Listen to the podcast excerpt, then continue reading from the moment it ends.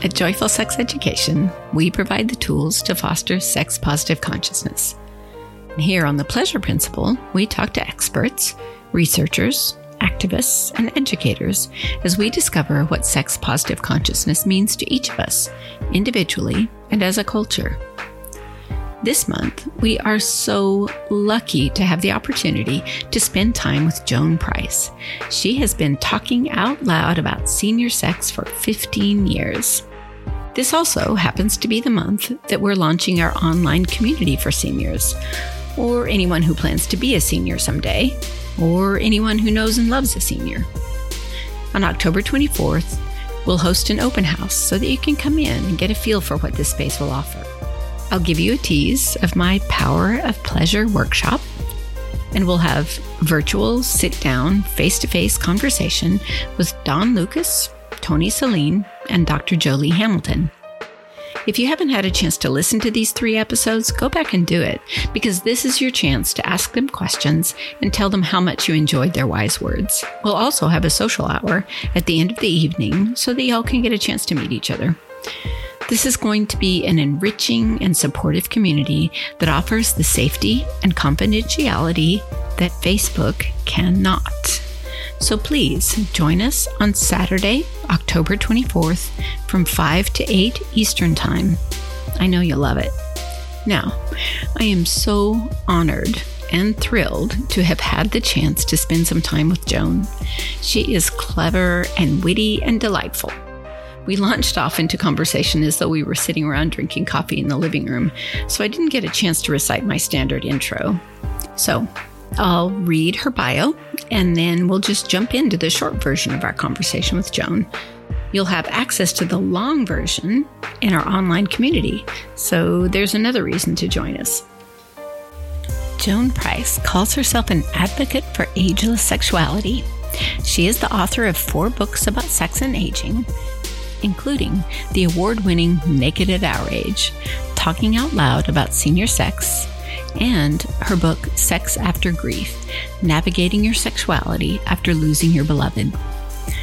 Joan's blog at www.joanprice.com backslash blog has been offering senior sex news, views, and sex toy reviews from a senior perspective since 2005. At age 77, Joan Price continues to talk out loud about senior sex, partnered or solo, in speeches, workshops, and webinars. She writes the Sex at Our Age column for seniorplanet.org and is the resident senior sexpert for the Senior Sex Hub Hot Octopuss. Joan is the co creator of the film Jessica Drake's Guide to Wicked Sex, Senior Sex, which won the AASECT AV Award 2020. Find Joan, her books, and blog at www.joanprice.com.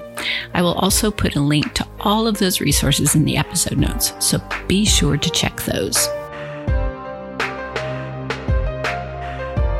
I kind of feel like um, one of the big reasons I wanted to narrow my business to the 55 and older crowd is because I feel like, like you've said, people, there's not enough, there's tons of sex podcasts out there, and there's not many for us. And we have our own experiences and life struggles that people that are younger just don't have. Like we were raised by people that really had their a level of sexual oppression that people young people now cannot comprehend you know that's and right. I, well not only did we were we sexually repressed we mm-hmm. were sexually suppressed because we weren't supposed to be desirous. We weren't supposed to be sexual creatures. Sex mm-hmm. was something that boys wanted and girls defended against was the, the upbringing of my generation. And also there was no way to get good information.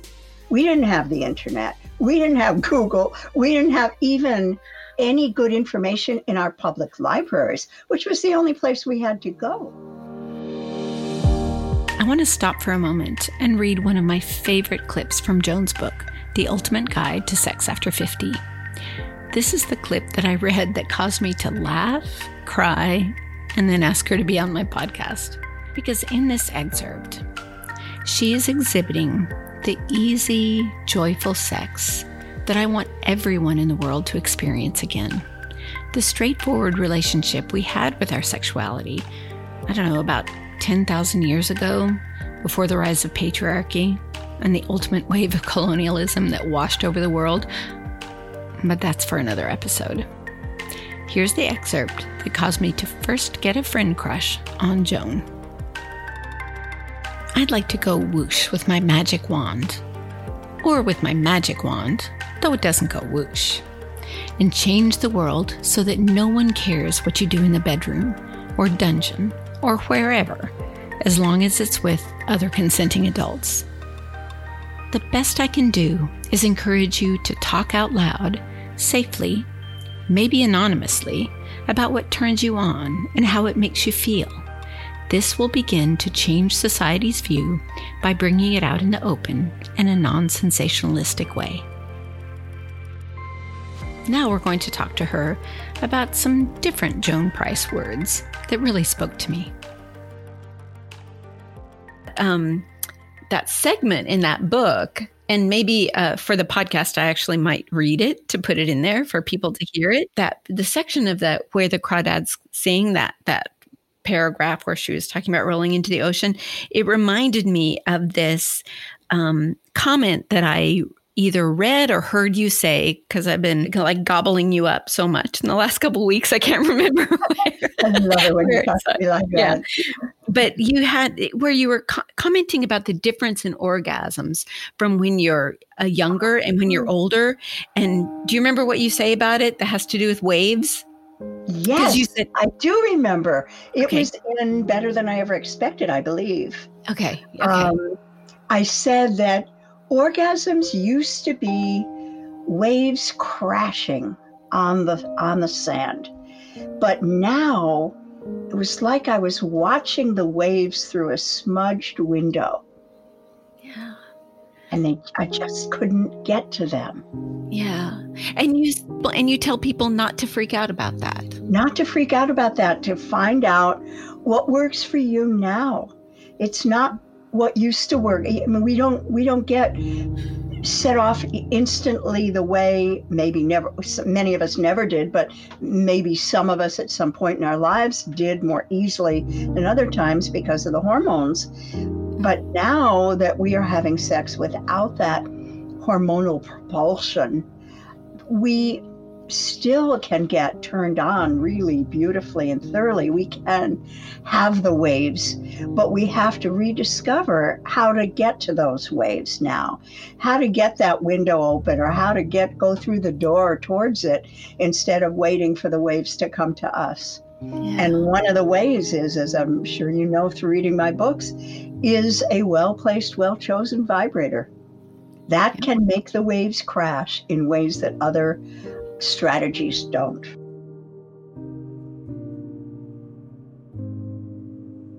I see in our world right now, in particular, I experience in our in the United States because that's my close-up experience. Just this level of grief, I think that we're feeling. Like there's there's a lot of trauma and grief spreading all over the world right now. Yes. So I wanted to, and you wrote a book on sex after grief. It's specifically about the grief of losing your partner. hmm It's not as generalized as the kind of grief we're all going through right yes. now. I was just wondering though if you felt like there was anything from that that you felt like could be applicable to people as we try and keep our, uh, you know, uh, keep our sexual energy alive and flowing despite this heavy thing that just is on us all the time. Yes, I, I think there is. I think there's a lot in it. Um, I specifically wanted to target it at people who have lost their partners and not necessarily who are my age, but to have most of the stories from people my age, because it has stories from grievers as well as um, my own grief story over 11 years and the things I tried and so on. And so many of the things that are the most important points of the of the book are very specialized, very narrowly targeted. So I would say, yes, people would find it of interest. Would it really help them with what they're dealing with now? I don't know the answer to that. Mm-hmm. I, mm-hmm. you know, I, I've got to admit, I haven't thought about it that way. I have mm-hmm. written about sex during the pandemic. Mm-hmm. And in fact, I, um, I have a webinar, and it's also a workshop I give called How the Heck Do I Date at This Age? And this webinar was recorded in 2017, so it mm-hmm. was pre pandemic. Mm-hmm. But I gave it as a workshop, a virtual workshop, a couple of weeks ago. And the questions that people were asking me were, well, how do we translate that to dating in an age of pandemic? Is it safe to have dates? Is it safe to have sex with new people? If not, what do we do instead? Do we have to just say, turning my sexuality off till this is over? And no, mm-hmm. you don't have to turn your sexuality off until this is over, though. I also will say it is not, it is normal to feel that too, to feel numb. So it is normal both to feel horny and it is normal to feel numb, and everything in between is normal, just as the grief of lo- losing your partner has those that wide range of normal reactions. Right. So in that workshop when I was answering questions live virtually, I was talking about ways that you can court each other online you can do video chats with people and get to know them much as we used to when we were dating, when we were young and we weren't supposed to just jump into sex from date number three or date number right. two or date number one. We were supposed to get to seduce each other and court each other and yeah. divulge things little at a time and yeah. see what makes each other laugh and see what kinds of what we bring, what our background. We can do all that now. Yeah, yeah. Through virtually, you know yeah. that that was I did put out on. I don't have a, a huge uh, Twitter following yet, but but I did put out to ask, you know, tell people to send in questions, and I got one, and that's what it was. Oh, uh, this person said, "I'm interested in her, I'm interested in her response to safe dating practices in the time of COVID nineteen. Oh. Well, who yeah. knew? I didn't even know that was the question. It's, yeah. So, so you were talking about that. Yeah. So, uh, in answer to that, it is not, it is, in my view, and in the view of experts and scientists and the medical people who um, are giving objective information, it is not safe to um, meet in person with new people. Glory holes are safe. It's a funny thing that sex only with your genitals and not with your mouth is now safer. Um, but hey, you know they've come out even in in support of glory holes. If you happen to have something to put into a have, glory have hole. they? Yes, they have. Yes. Oh, because for a while, a while ago, I saw them saying we they don't know if it was transmitted through oh, no, semen or that. They yeah.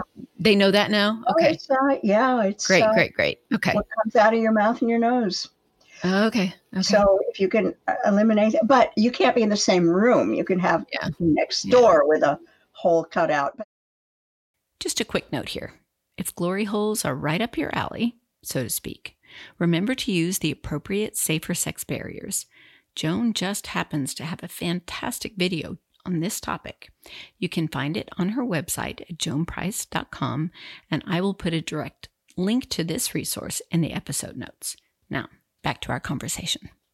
But that may not be really satisfying to most of us who want more than some appendage coming through a hole at us. Yes. Um, so, what is safe? What is safe is using your, uh, well, having virtual meetings.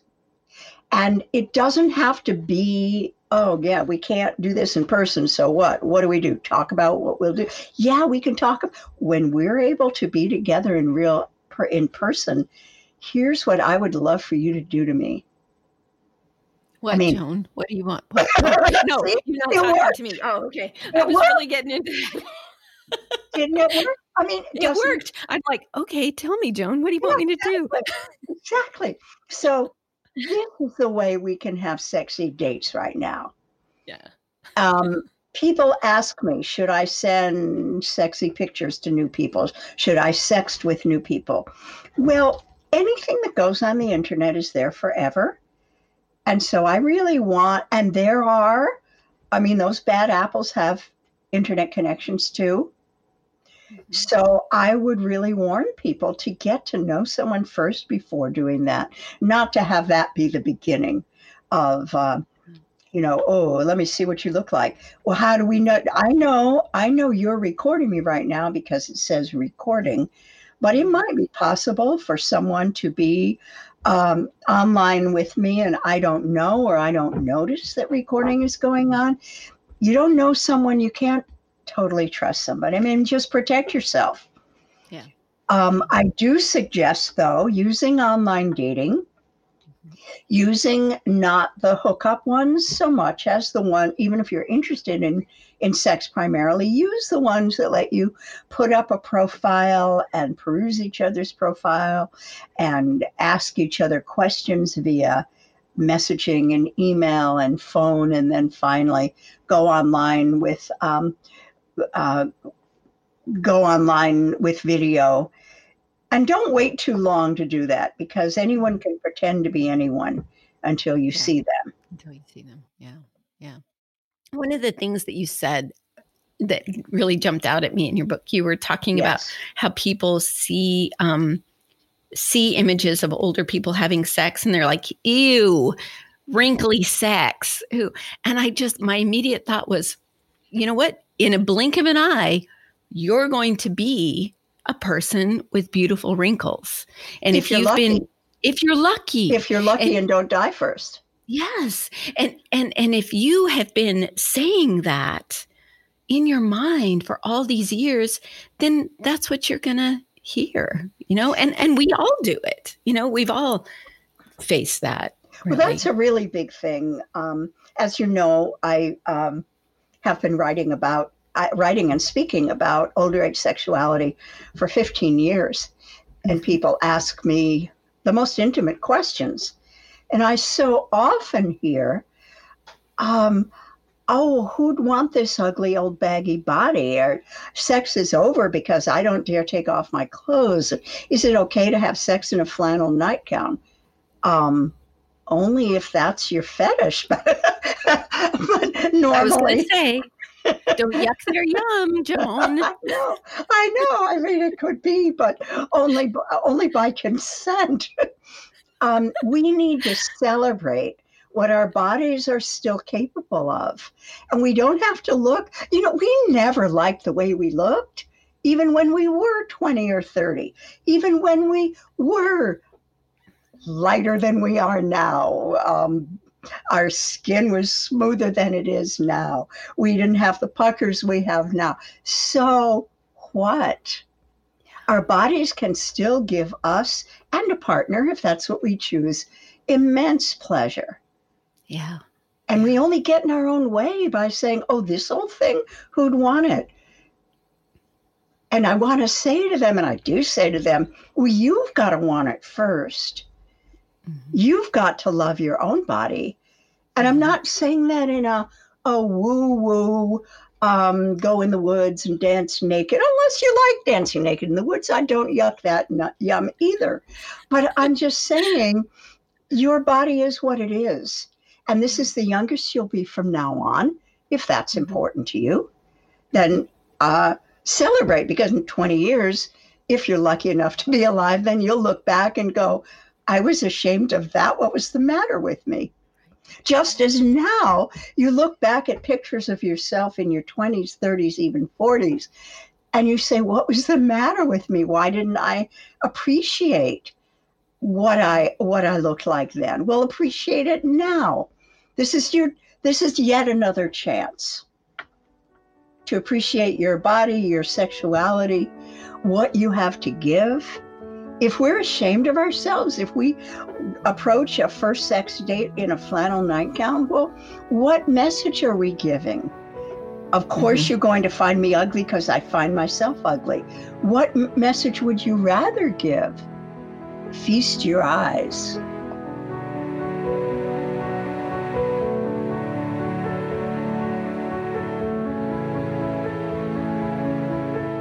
You know, in this time of, uh, sometimes I get the impression that people feel like, why are you talking about sex now in the middle of all of this tragedy that's going on all over the world? Do you have anything that you can say to people about why you think it's important to continue to talk about sexuality and to to uh, nurture our sexual selves in the middle of a pandemic? Because of the health and sense of well-being that it brings us when we do I'm not saying if you if you're feeling numb, don't feel you have to push through it. But if you feel, you know, we are resilient as human beings, and just as when we're in grief over a loss of a beloved, when we're in grief this way, our sexuality, which is inherently a part of being human, will push out from us, will tap us on the shoulder and say, uh, Remember me? Or maybe we'll have a dream, or maybe we'll just start feeling tingly at a certain time and go, oh, yikes, really? How would I be feeling that with everything going on right now? But if you nurture that part of yourself without forcing it, just nurture it, just say, well, what would happen if I set aside an hour right now when I'm feeling this? Mm-hmm. And I put away my phone and I turned off the computer and I got my favorite vibrator and went to bed for for a half hour. What would what would happen if I did that? Would that feel good to me, or would that just feel senseless and wrong or rude? Mm-hmm. Um, and and our bodies will tell us. Yeah.